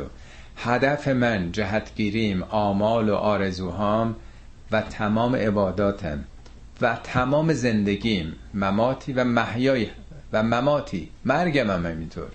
حتی مرگ به اختیار خود آدم نیست. که خودش بخواد خرج بکنه تصمیم بگیره منظور از مرگ اون لحظه مرگ نیست. یعنی من جانم رو در چه راهی می‌گذارم؟ هم زندگی و هم فدا کردن زندگیم. خسته شدن فرسوده شدن در چه مسیری خرج می‌کنم؟ زندگی و مرگم هم در راهمونه. به قول دکتر شریعتی دعاهای شریعتیه. میگه خدایا راه درست زندگی کردن رو به من بیاموز خوب مردن رو خودم خواهم آموخت. چگونه بمیرم؟ خوب مردن در واقع. این میشه در واقع الذین هم علی صلاتهم دائمون. خب دومیش والذین فی اموالهم حق معلوم للسائل والمحروم. اونایی که در اموالشون یه حق معلوم یعنی مشخص یه درصد مشخصی از اموالشون کنار گذاشته شده است. نمیگه فقط زکات بدین. به فرموده پیامبر ما نف المال حق سو زکات در اموال انسان به جز زکات حقوق دیگه هم هست. آدم فکر نکنه زکاتشو داده دیگه. حالا هرچی خواستم خرج می‌کنه. میگه آتل مسکین حقه. حق مسکین رو بده. حق مسکین رو نه که صدق سری بده. آتل مسکین حقه. یا میگه آت زل قربا حقه. خیشاوندانتون رو حقوقشون رو بپردازید کافی نیست که آدم بگه من مالیاتم رو دادم. حتی میگه اگه باغداری می‌کنید کشاورزی می‌کنید محصولی دارید آتو حقه یوم حسادهی روز میوه چینی حقوق نیازمندان رو بدین. روزی که محصول رو در واقع میاریم بالاخره آبو که شما نیوردین خاک که مال شما نیست بارانی نیست. خدا که همه اینا رو داده حالا تو هم بیا 20 درصد 30 درصدش رو کمتر بیشتر بده به بندگان خدا دیگه. خب این نکته مهمیه که بلا فاصله بعد از روی کرده به خدا مسئله دست تو جیب کردن رو خرج کردن رو مطرح می‌کنه. چرا؟ مگه ممکنه که آدم خدا رو با اون صفتش که رحمت بیدریغه بخشندگیه بشناسه تأثیر نپذیره و دروغ غیر از این باشه؟ صادقانه نیست. اگه واقعا با تمام دل با تمام وجودش آدم شیفته اون صفات برکت و خیر و رحمت خدا شده باشه طبیعتا با تاثیر پذیرفته باشه دیگه. دیگه نمی‌تونه دلسنگ باشه نمی‌تونه بی توجه باشه به محروم جامعه. این آثار در واقع بلا فاصله بعدیش هست. 26 بار در قرآن بعد از سلات زکات اومده یا انفاق. کم رقمی نیست یعنی میشه گفت تقریبا تقریبا. هر جا که سلات اومده بعد میگه زکات. این نتیجه طبیعیشه. خدا رو شناختی؟ حالا به بندگان خدا. بپرداز. حالا حقوق دیگران بده. حالا از خودت خارج شو. آدم سخت میچسبه به اون چی که مایملکش هست مال و ثروتش. خیلی سخته که بتونه بکنه. اگه خدا رو شناختی دیگه من دیگه مطرح نیست.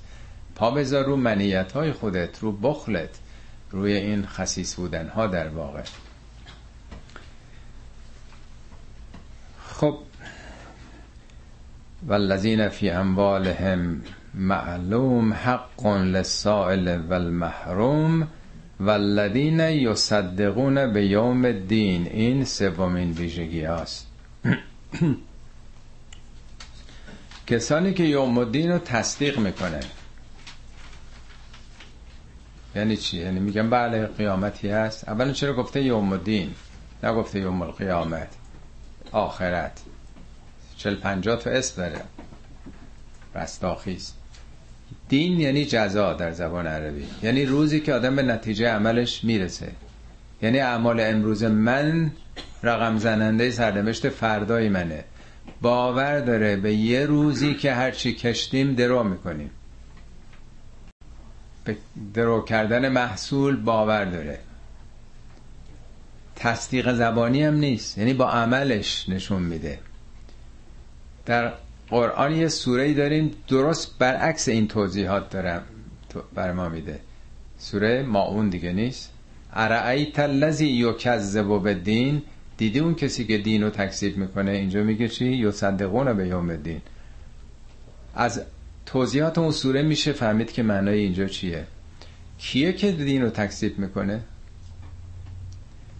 یا الذی یکذب بالدین؟ فذالک الذی این آدم یدعو الیتیم یتیم. رو از خودش میرانه. هیچ عاطفه و احساسی به یتیم نداره. ولا یحض علی طعام المسکین. اصلا انگیزه ای بر سیر کردن شکم گرستگان نداره. فویل للمسلین وای بر مسلین پس چرا اونجا میگه وای بر مسلین اینجا میگه الا المسلین اونجا این همه محکوم کرده مسلینو اینجا داره میگه الا المسلین اون مسلین زبانی هن. مسلین کاذبن مسلین دلار راست شوندن به عادت که معناش هم نمی‌دونن چی میگن. فقط نگرانن که اگه نخونن ممکنه که خدا نعمتش رو از اونا برداره. بگیره چگونه ممکنه که آدم به خدا توجه کرده باشه اهل سلات باشه و یتیم رو از خودش برانه. این خیلی سنگ دلی می‌خواد خیلی بیرحمی می‌خواد که یه بچه ای که سرپرستی نداره. و اصلا براش مهم نباشه که این گرسنه از شب چجوری بخوابه. فرزندان این خانواده. خود آدم اگه نیم ساعت دیر بشه غذاش دلش درد می‌گیره. مگر کسی خوابش می‌بره؟ یه گرسنه باشه یه شب شما غذا نخورید ببین خوابتون می‌بره. نمیشه. چطور میشه آدم بی توجه باشه؟ نشون میده دروغه. این نماز کاذبه. نماز صادق نمازی است که اگر با خدا رو کرده فی هم حق معلوم لسائل و المحروم دیگه. این نتیجه طبیعیشه. اونایی که پس یوم الدین تصدیق می‌کنن تصدیق تصدیق عملیه نه تصدیق زبانی. هیچ کسی این کار نمی‌کنه. کدوم مسلمون میگه یوم الدین نیست؟ مگر اینکه مسلمون نباشه. چهار. والذین هم من عذاب ربهم مشفقون. اون کسانی که از عذاب پروردگارشون بیم دارند. خدا که کسی رو عذاب نمی‌کنه. عذاب یعنی محرومیت از رحمت. کیا از رحمت محروم میشن؟ اونا که شایستگیش رو پیدا کرده باشن. هیچ بارها توضیح دادم. کدوم مدرسه تأسیس شده برای تجدید کردن یا برای رفوزه کردن؟ هر مدرسه تأسیس میشه برای قبول کردنه. برای آموزش و پرورشه برای تعلیم و تربیته. ولی مدرسه حکمت هم داره منطق داره. نمیشه بی سواداره که تو جامعه وارد کرد. بی خودی که نمیشه به کلاس بالاتر برد. حکمت و عدالت ایجاب می‌کنه که به هر کسی نمره خودشو بدن. حالا یه ده که رد میشن که تقصیر مدرسه و معلم نیست. عذاب می‌کشن که این همه خرج کردیم عمرمون هم تلاف تلف شد. ولی تقصیر کیه؟ پس در مدرسه مدرسه ای که صد در صد برای خدمت به نوباوگان تأسیس شده برای بالا آوردن تو اون مدرسه رد کردن که عذاب آوره هم داره. در هر دانشگاهی در هر مؤسسه ای هیچ جا استثنام نداره. در قرآن میگه به پیامبر بگو نب عبادی. به بندگانم خبر بده. انی انا الغفور الرحیم. من غفور و رحیمم. بسیار بخشنده بی نهایت مهربان. ولی بدونید و ان عذابی هو العذاب العلیم. عذاب منم عذاب دردناکه ها. مثل همون مدرسه است دیگه. غفور و رحیم صفت خداست. ولی ان عذابی و عذاب من اون صفت نیست. معلم کینه نداره کسی رو رد بکنه ولی نمره صفر داره. خودش هم ممکنه خیلی قصه بخوره که نمره قبولی نمی‌تونه بده به این شخص. ولی صفتش معلمی که آمده و عاشق آموزش بچه ها کیف می‌کنه وقتی ببینه یاد می‌گیرن. لذت می‌بره وقتی که قبول بشن بچه ها اون ذات معلمه. ولی حکمتش ایجاب می‌کنه. بارها در قرآن این آمده به کرات اومده میگه فراموش نکنید. خدا صفتش میگه رحمت کلتی وسعت کل شی رحمت تو همه چی رو فرا گرفته. ولی خداوند عقابم داره. عقاب یعنی عقب و نتیجه و عقوبت کار هر کسی که به طور طبیعی تو نظام خدا داره میاد دیگه. حالا یه هم از عذاب رب نمیگه عذاب الله. عذاب رب رب یعنی کسی که رئیسه ارباب دیگه در واقع. یعنی ربوبیت به معنای اداره و سازماندهی ایجاب می‌کنه که حکمت داشته باشه. اینا دچار بیمن شفقت در واقع ما در 15 کلمه تو قرآن داریم همه رو ترس ترجمه می‌کنن. ولی شفقت در واقع بیمی است که از محبت و علاقه ناشی میشه. مادر چه حالتی داره نسبت به فرزند کوچکش؟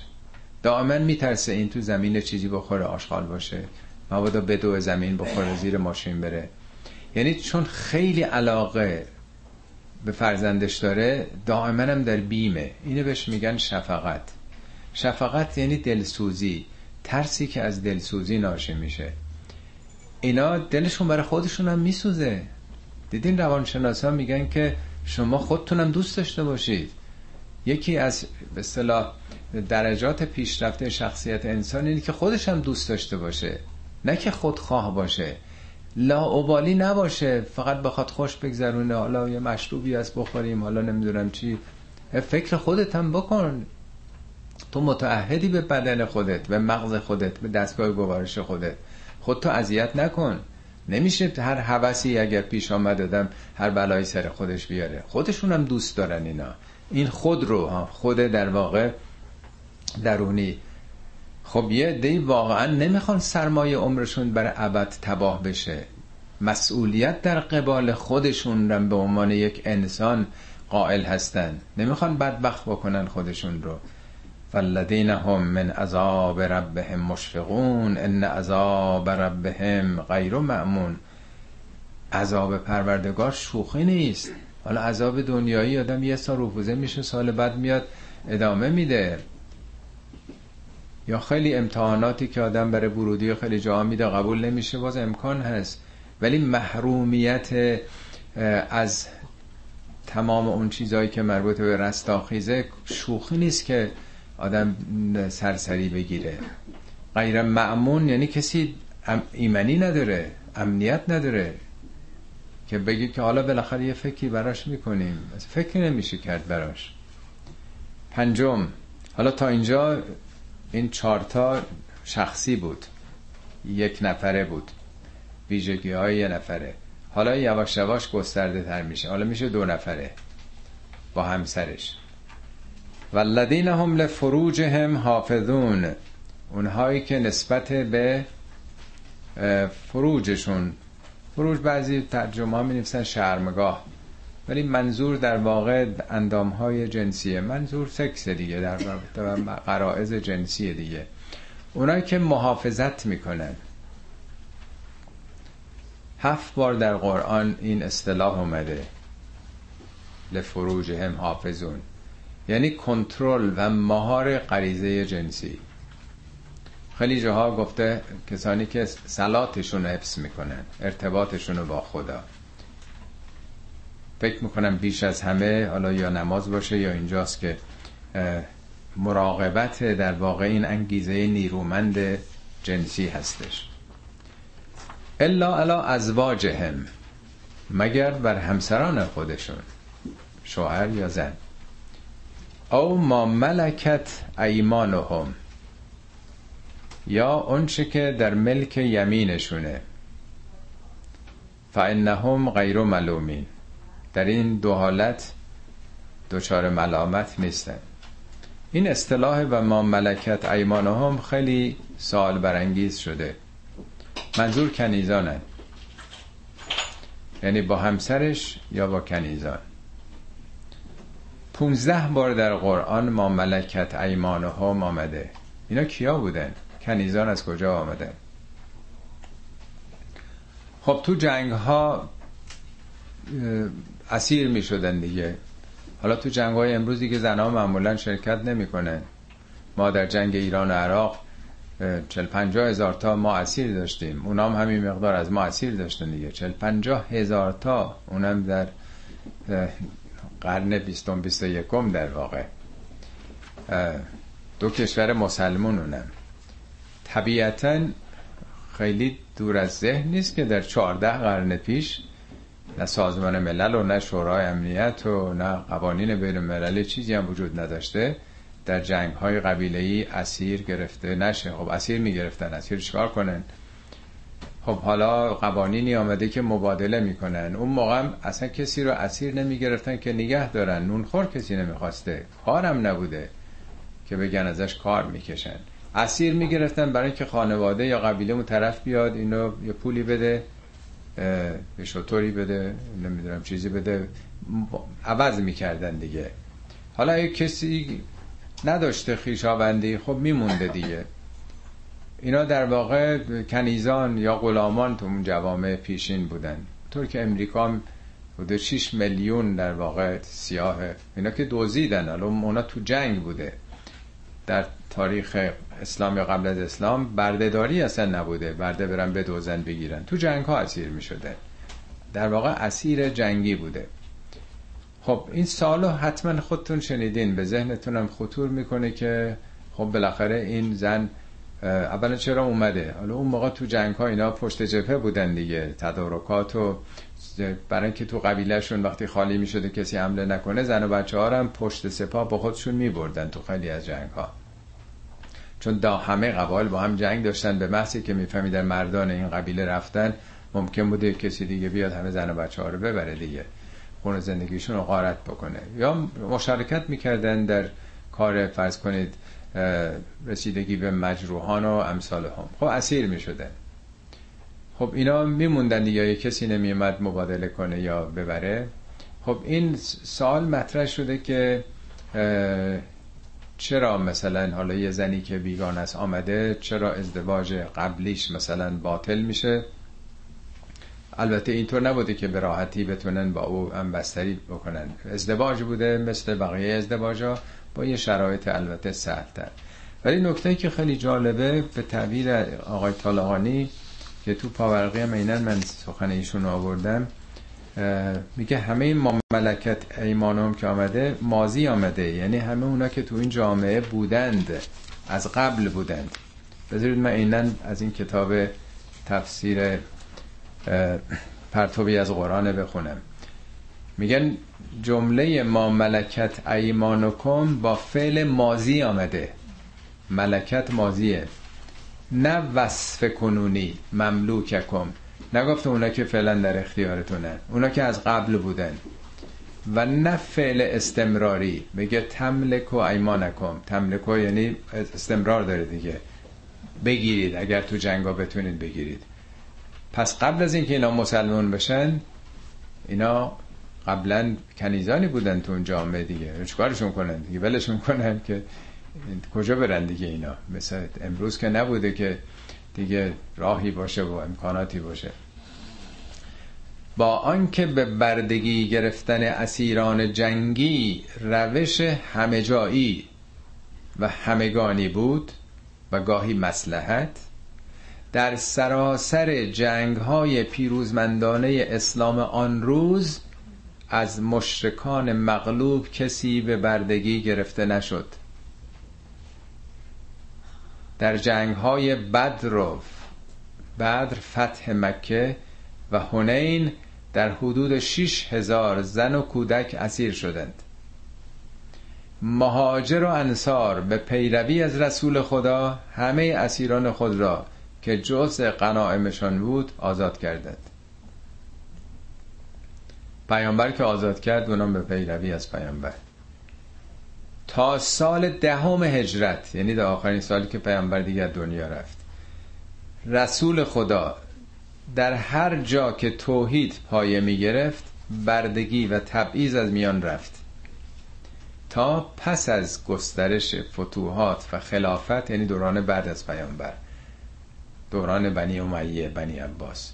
که ناخلفهایی به چهره اسلام در آمدند که از درون مشرک و از مرتجعان جاهلیت بودند تبعیضهای قومی و نژادی و آزادی از مسلمانان و موحدان سلب شد و قصور خلفا خلفای بنی امیه و بنی عباس و وابستگان آنان از غلامان و کنیزان پر گردید. جلد چهارم صفحه 70 تا 72 نوشته آقای طالعانی میگه در دوران اسلام در دوران پیامبر نه کنیزی گرفته شد نه اسیری. پیامبر به بهانه آزاد می‌کردن هم اینا رو. اتفاقا یه رسمی که بود بعضی میگن چرا پیامبر مثلا همسران متعدد گرفته در جنگ هنین یک به صلاح خانومی رو از اون قبیله می‌گیرن به محضی که می‌گیرن میشن فامیل. به محضی که چیز میشه که فامیل خیشاوند که دیگه اسیر نمیشادن بگیره. همسر پیامبر میگه به تبعیت از پیامبر همه هم آزاد کردن. حالا این ارزش داره برای آزادی 6000 نفر که حالا میگن که پیامبر مثلا چطور زنگ گرفته اینا شکست خوردن.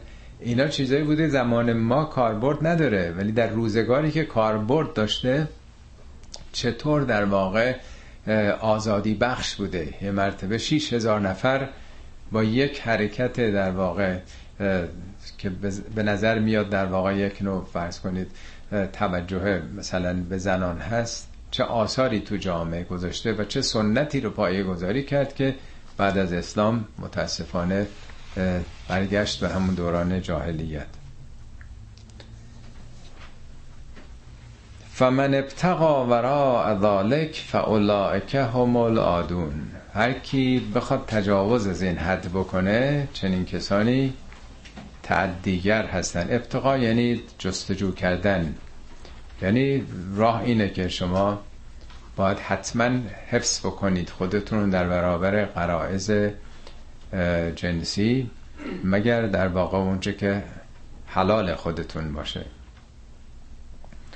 شیشمی حالا یه ذره دیگر دو نفر میاد بالاتر. چهارتای اولی یه نفره بود. اینجا دو نفره. حالا بازتر میشه. والذین هم لاماناتهم و عهدهم راون در قرآن 46 بار مسئله عهد مطرح شده. عهد یعنی تعهدات پیمانها قول و قرارها. امانات هم در واقع این نیست که حالا کسی به آدم مثلا یه پولی امانت داده باشه.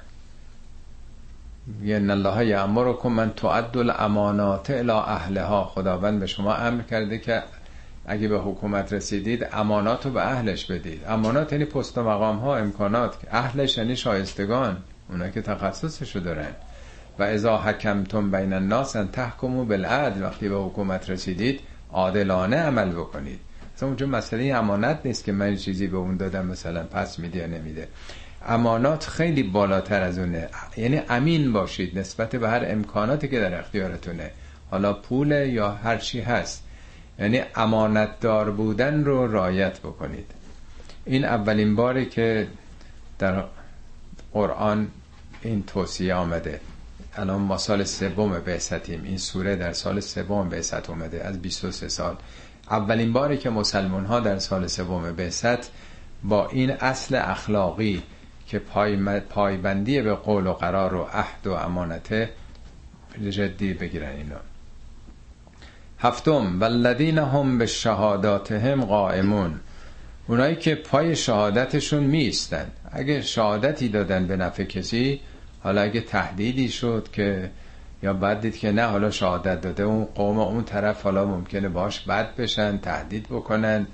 یا مثلا یک منافعی ازش سلب بشه صرف نظر بکنن میگه نه اگر در واقع شهادتی دادید حتما باید پاش بیستید در سوره بقره آیه 282 هم میگه که لا تکتم شهاده نادیده نگیرید کتمان نکنید شهادت رو. هر کسی که شهادت رو کتمان کنه فانه آثم قلبه. قلبش دچار اسم شده با سه نقطه. یعنی این قلب خیلی تنگ شده خیلی تنگ نظره خیلی خودبینه خودخواهه. برای منافع خودش برای محافظ کاری خودش نادیده می‌گیره شهادت دادن به نفع یک مظلوم رو. این فقط خودشو داره می‌بینه. اینم یه اصل اخلاقی خیلی بالایی است که آدم فقط خودشو نبینه که حقوق دیگران پایمال بشه. یه جاهایی باید از خودش مایه بذاره و در واقع محافظ کاری رو ترک بکنه. این هفتم بود. آخریش والذین هم علی صلاتهم یحافظون. کسانی که بر صلاتشون یحافظون استمرار داره دیگه. محافظت می‌کنن. قرآن میگه که حافظو علی الصلوات و صلات الوسطا مراقب محافظ نمازهاتون باشید. به خصوص اون وسطی. محافظت یعنی چی؟ چیه نماز ما باید حفظ بکنیم؟ نماز چیزی نیست که بخار زمین بشکنه خراب بشه. سلات یعنی روی کرده به خدا. ما به خیلی کسان رو میاریم تو زندگی. روابطی داریم با دیگران. چقدر جدی می‌گیریم روابطمونو اگه به کسی احتیاج داشته باشیم یا عزیز ما باشه دلمون براش تنگ میشه. دائما می‌خوایم تلفن کنیم. حالا احوالش رو بپرسیم. سراغش میریم. اهمیت میدیم به اون رابطه. حالا به خاطر خیشاوندی دوستی فامیلیه یا نه نیاز داریم. نمی‌خوایم که قطع رابطه بشه. از قبل این ارتباط ما یه منافعی به دست میاریم. رئیسمونه. بر حال یه پستیه یه مقامیه. می‌خوایم بر حال تو آب نمک خوابونده یه چیزی داشته باشیم که مشکل پیدا کردیم. بریم سراغش دیگه. این روابط رو حفظ می‌کنیم. ولی اگه با کسی احتیاجی نداشته باشیم نشدم نشد دیگه. یا حد سالی یه بار شب عیدی مثلا تلفن تبریکی بگیم میگه رابطه با خدا شوخی که نیست که تو بخوای ندیده بگیری. اینو باید حفظش کرد. تو تمام وجودت نیازه به آفریدگارت هست. نمیشه که این رو ندیده گرفت.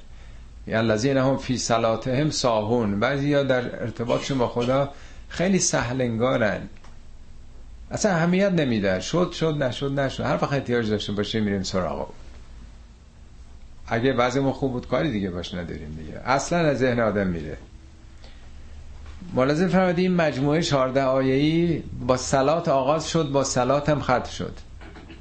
به قول بعضی هم میگن ساندویچ شد دیگه. بین دو قطعه نماز. اولیش فی سلات هم دائمون دومی فی سلات هم یافزون همه چی با خداست. شروعش با تداوم به یاد خدا بودن و متوجه خدا بودن ختمشم حفظ کردن این ارتباطه. پس یکی زمانیه دومی کیفیته. دائما و با بهترین صورت. آدم احساس کنه عزیزترین کسی است که تو زندگی داره. دلش تنگ میشه برای او. نمی‌خواد هیچ وقت قایب بشه از دلش. خب بعد از اینکه این هشت ویژگی رو میده میگه اولائک فی جنات مکرمون. اینا در بهشت هایی با نهایت کرامت و احترام و منزلت هستند. حالا این بخش تمام میشه. چند تا آیه بعد یه نگاهی است به منکران. فمال الذین کفروا قبلک مهتئین حالا اونایی که انکار می‌کنن کفر یعنی ندیده گرفتن پوشاندن. قبول ندارن این حرفا رو. قبول ندارن یه آفریدگاری جهان داره. باید به اون توجه داشت. باید با او ارتباط داشت. ما که بینیاز او نیستیم. ما مخلوق او هستیم. ما که مساوی نیستیم در قدرت. که حالا بگیم حالا اون جای خودش ما هم در جای خودمون. فمال الذین کفروا قبلک محتعین محتعین از حتعس یعنی یک کسی که از ترس یا از بیزار بودن از کسی یا چیزی می‌خواد دور بشه هرچی بیشتر. چیشون میشه اینا؟ چی شدن به این شخصیت اینا که فرار می‌کنن از تو؟ متنفرن فراریان از این حرفا. فمال الذین کفروا قبلک محتین عن الیمین و عن الشمال ازین گروه گروه از چپ و راست در میرن از تو. داستان نوح خوندیم قبل از سوره نوح. میگه وقتی تو حرف می‌زنی انگشتشون رو تو گوششون می‌ذارن این عباشون هم رو سرشون می‌کشن. نمی‌خوان ببیننت و نمی‌خوان بشنون. یعنی از این حرفا فراری هن. یعنی خیلی اصلا متنفرن نمی‌خوان این حرفا رو بشنون. چون دلشون می‌خواد هر کاری دلشون می‌خواد بکنن دیگه. آزاد باشیم هر چی دوست داریم بکنیم دیگه. این هی داره میگه که نه این کار نکن اون کار نکنید نمی‌خوایم کسی بخواد به ما بگه این کار بده اون کار خوبه. یعنی استکبار مطلق. میگه چرا این انقدر فرار می‌کنه؟ حالا میگه از چپ و راست شاید منظور از چپ و راست یمین و شمال یعنی از موضع چپ روی یا راست روی افراط یا تفرید. بالاخره مواضع مردم فرق می‌کنه دیگه. هر کدوم به دلیلی از این کارا فراری یا اصراف یا تبذیر دیگه نیست. ایتمع کل امرئ منهم ان یدخل جنت نعیم آیا اینا هر کدومشون امیدوارن که داخل بهشت سرشار از نعمت بشن؟ یعنی آرزومند بهشتن. کیا رو داره میگه؟ اون مشرکینی که اصلا به بهشت اعتقاد نداشتن. غیر از اینه که مخاطب کسانی هستن که باور دارن ولی عمل نمی‌کنن. کلا انا خلقناهم مما یعلمون. هرگز این حرفا نیست. هرگز اینطوری نیست که فکر کنن که هیچ وظیفه هم نداریم کاری هم نباید بکنیم. خودشون می‌دونن از چی خلق شدن. انا خلقناهم مما یعلمون. ما اونا رو از چیزی خلق کردیم که خودشون هم می‌دونن. کدوم انسانه که ندونه از چی خلق شده؟ در جای دیگه قرآن میگه که فلینظر فلینظر الانسان مما خلق. انسان باید اندیشه بکنه که از کجا خلق شده. آیا غیر از اینه که تو خاک بودی بعد نطفه شدی بعد علاقه شدی مزغه شدی؟ یادت رفته از کجا اومدی؟ حالا با خدا داری شاخشونه می‌کشی؟ مبدع پیدایشت کجا بوده؟ کی تو رو آفریده؟ فلا اقسم برب المشارق و المغارب انا لقادرون. سوگند به پروردگار مشرق ها و مغرب ها که ما قادریم. حالا دنبال قادر بودن توضیح میده. چرا میگیم مشارق و مغارب؟ مگه ما بیش از یک مشرق و مغرب داریم؟ واقعیتش اینه که بله دیگه هر روز خورشید از یه نقطه طلوع می‌کنه. ثابت نیست. هر روزم در یه نقطه غروب می‌کنه. دیدین که خورشید تابستون از کجا در میاد؟ زمستون از کجا در میاد؟ در زمستون کجا غروب می‌کنه؟ در هر روز عوض میشه چون زمین و خورشید در حال گردشن. مشارق و مغرب یعنی این حرکت جهان رو نمی‌بینن. این تحولات و دگرگونی ها رو. فلا اقسم برب المشارق و المغارب انا لقادرون على ان نبدل خیرا منهم و ما نحن به مسبوقین به خداوندی که این حرکت رو این تنوع رو این دگرگونی رو آفریده سوگند که ما تواناییم که به جای شما نسل دیگه رو بیاریم. یعنی این نیست که شما حتما هستین و با عزت یا عمری هم زندگی می‌کنین و هیچ اتفاقی هم نمیفته در طول تاریخ اقوام متعددی مزمحل شدن از بین رفتند گروه دیگه اومدن نست های بعدی اومدن و ما نحنو به مسبوقین. ما عقب نمیافتیم. مسبوقین از سبقته یعنی کسی از ما سبقت نمی‌گیره که ما عقب بیافتیم. یعنی قوانین ما حاکمه. نه هخامنشی گفت که نه ما هستیم. نه اشکانیان گفتن نه ساسانیایش کدوم نمی‌تونستن که بگن نه ما موندیم. اما پادشاه ایران که وقتی شکست خوردن در اون مدیترانه دریا رو شلاق زد که چرا کشتی های ما غرق شد اون شکستی که ایران در برابر در واقع آتن خورد. یعنی فکر می‌کردن ما خدایان زمینیم چطور دریا تقیان کرده؟ میگه نه کسی نمی‌تونه این قوانین ما رو پشت بگذاره. خب با اینا چیکار باید کرد؟ هیچی. زور نیستش که. فزر هم. پیامبر به حال خود آزاد بگذار اینا رو. زر یعنی چیزی رو رها کردن آزاد گذاشتن. فزر هم یخوزو و یلعبو. بذار فرو برند. خوز یعنی فرو رفتن دیگه نیست. یعنی مثل کپ که سرش رو زیر برف می‌کنه فرو میره. در قرآنی از باجه های خیلی جالبه. خوز یعنی غرق شدن. غرق شدن در یک کاری. هر چی. می‌تونه آدم در خیلی چیزا غرق بشه. حتی چیزای خوب. می‌تونه غرق بشه. یه عمری فقط تو لابراتوارش باشه تو آزمایشگاهش باشه. کار خوبیه. ولی ما تنها وظیفمون تحقیق و تدبر و این چیزا که نیستش. به دنیا نیومدیم که فقط بریم یه چیزی رو تحقیق کنیم. می‌تونه غرق خانواده و مسائل همسر فرزند و خونه و زندگی و همین.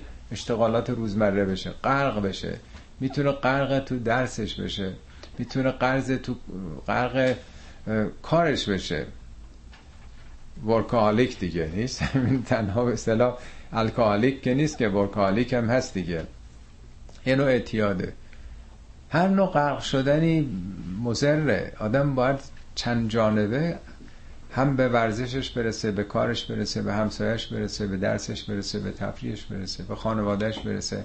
جامع باید بود. حالا اونا در قمار و در شهوت و در کار خودشون فرو می‌رفتن. بابا بذار فرو برن و یل ابو بذار بازی کنن. بازی که مال بچه هم که تنها نیست بزرگان بازی می‌کنن. این تمام پست و مقام ها با شهرت ها بازیه. این بازی هاییست که خود ماها درست کردیم. اعتباریه. مسابقه فوتبال مگه نیست که چقدر هیجان و قلب ها همه می‌زنه؟ ولی اینا بازیه دیگه. نمی‌خوام بگم کسی گوش نکنه. خود بندم نگاه می‌کنم و می‌بینم. آدم به هیجانم میفته ولی وقتی درست فکر کنیم اینا بازیه دیگه. حالا یه توپ این ور میره یا اون ور میره. اینا برای یه تفریحی در حد رفع خستگی خوبه. ولی کسی به دنیا نیومده که فقط تمام وقتش فوتبال باشه نمی‌دونم ورزش دیگه ای باشه. نباید غرق شد و به بازی مشغول شد. فذرهم یخوزو و یلعبو حتی یلاقو یومهم الذی یوعدون. بذار مشغول بشن تا بالاخره می‌رسن به اون روزی که یوعدون یعنی بیم داده شدند. خودشون اختیار دارن آزادی. بذار باش تا اون روز آزادن. هر کاری می‌خوان بکنن سرنوشتشون خودشون رقم می‌زنن کی اون روز؟ یوم یخرجون من الاجداس سراعا روزی که از گور خارج میشن به سرعت به سرعت خارج میشن که انهم الى نصب یوفزون. انگار به سوی هدفی یه تارگتی دارن میشتابن. یوفزون فیز یعنی جریانی رافتن. یه مقداری برای آدم این عجیبه که یعنی چی؟ چه صحنه ایه ولی اگه درست فکر کنین که پرندگانی که مهاجرت می‌کنن کجا دارن میرن؟ می‌بینیم هفته ها دارن حرکت می‌کنن. این در درونشون چه نیرویی هست که به یه جا میکشونه؟ این لاک پشتایی که تو ماسه های کنار دریاها سر از تخم در میارن تو میرن اوشن اقیانوس کجا میرن اینا؟ همه میشه تابن دارن میرن. پروانه هایی که تخم در میان. اینا رو کی بهشون گفته؟ کجا در واقع طراحی شده در این سلول ها اطلاعات ژنتیکیشون که می‌دونن کجا برن؟ ماهی های سمن که تخم میریزن در شمال در واقع الاسکا و همینجور خیلی موجودات دیگه. اینا با چه نقشه ای دارن میرن؟ همونه دیگه در واقع. مثل که انسان از درون خاک برمیاد و به سوی هدفی داره میره. هدف خودش داره انتخاب می‌کنه چون دنیا که دیگه و آخرت که داره بلا نیست داره در واقع جزاست دیگه. کشونده میشه آدم به یه مسیری که نمی‌دونیم چگونه است. اینو برای فهم ما اینو داره میگه. خاشعتا ابصارهم ترهقهم ذلتون ذالک الیوم الذی کانوا یوعدون. در حالی که چشم ها دیدگان فرو افتاده. راجبه اونا که انکار کردن داره میگه. کی آدم چشمش پایین میفته موقعی که نگران در واقع توان این که رو به روی حادثه رو ببینه یه چیز خطرناکی باشه آدم می‌خواد چشمش رو ببنده می‌خواد خودش رو جمع بکنه. ترحق هم زلتون زلت تمام وجودشون رو فرا گرفته. این است اون روزی که بیم داده شده اید. این سوره چون از اولش راجع به آخرت آغاز میشه میگه سأل سائلون به عذاب واقع. یه سائلی در واقع انکار کرد زیر سوال بود که چیه؟ و توضیح داد که عذاب چیه؟ عذاب نتیجه عمل خود انسان هاست. خدا خواسته نیست ولی در واقع محصول این جهان است که ما آفریده شدیم. همش هشدار در این سوره چندین بار مسئله عذاب مطرح شده و دو یا سه بارم این یوعدون بیمی که داده شده اید در واقع وعده ای که برای آخرت داده شده اید دفعه گذشته اشاره کردم به اون آیه‌ای که در سوره قلم اومده که عذاب رو توضیح میده. داستان همون باغداران که به خاطر دارید که وقتی که میوه ها رسیده وقتی شب میخوابن و تصمیم می‌گیرن صبح زود برن میوه رو بچینن با هم هم قسم میشن که به کسی هم صبح زود بریم کسی هم نبینه ما رو که انتظار داشته باشه کمک کنیم. وقتی می‌رسن می‌بینن طوفانی یا حادثه شب قبل اتفاق افتاده و تمام محصولاتشون ریخته از بین رفته. میگه دستاشون رو به هم زدن قول معروف دندونش زبونشون رو گاز گرفتن و گفتن بدبخ شدیم. دیگه حالا زندگی اون روزم که به حقوق وابسته نبود به همین کاری که کردن سالی یه بار محصول به دست میاد. یه روز درآمد سال رو تامین باید می‌کرده. بعد میگه زالکل عذاب عذاب اینه. ذالک العذاب ول عذاب الاخره اکبر و لوکانو یعلمون. عذاب همینه و عذاب آخرت هم همینه ولی بزرگتر اگر علم داشتید. حالا اون عذاب چیه؟ کسی که عذاب نکرده اونا رو. دستاورد یک سالشون رو دیدن تباه شده. عذاب آخرت هم وقتی آدم می‌بینه دستاورد یک عمرش تباه شده. دستش خالیه و چیزی هم نداره. محصولی نداره که درو بکنه یا در واقع بچینه. خداوند همه ما رو حفظ بکنه از قفلت به حال این حقایق غیر قابل انکار جهان هستی و توفیق بده که به حال تا موقعی که زنده هستیم بتونیم که در واقع برای فردای ابدیمون از حالا چیزی فراهم بکنیم. صدق الله العلی العظیم.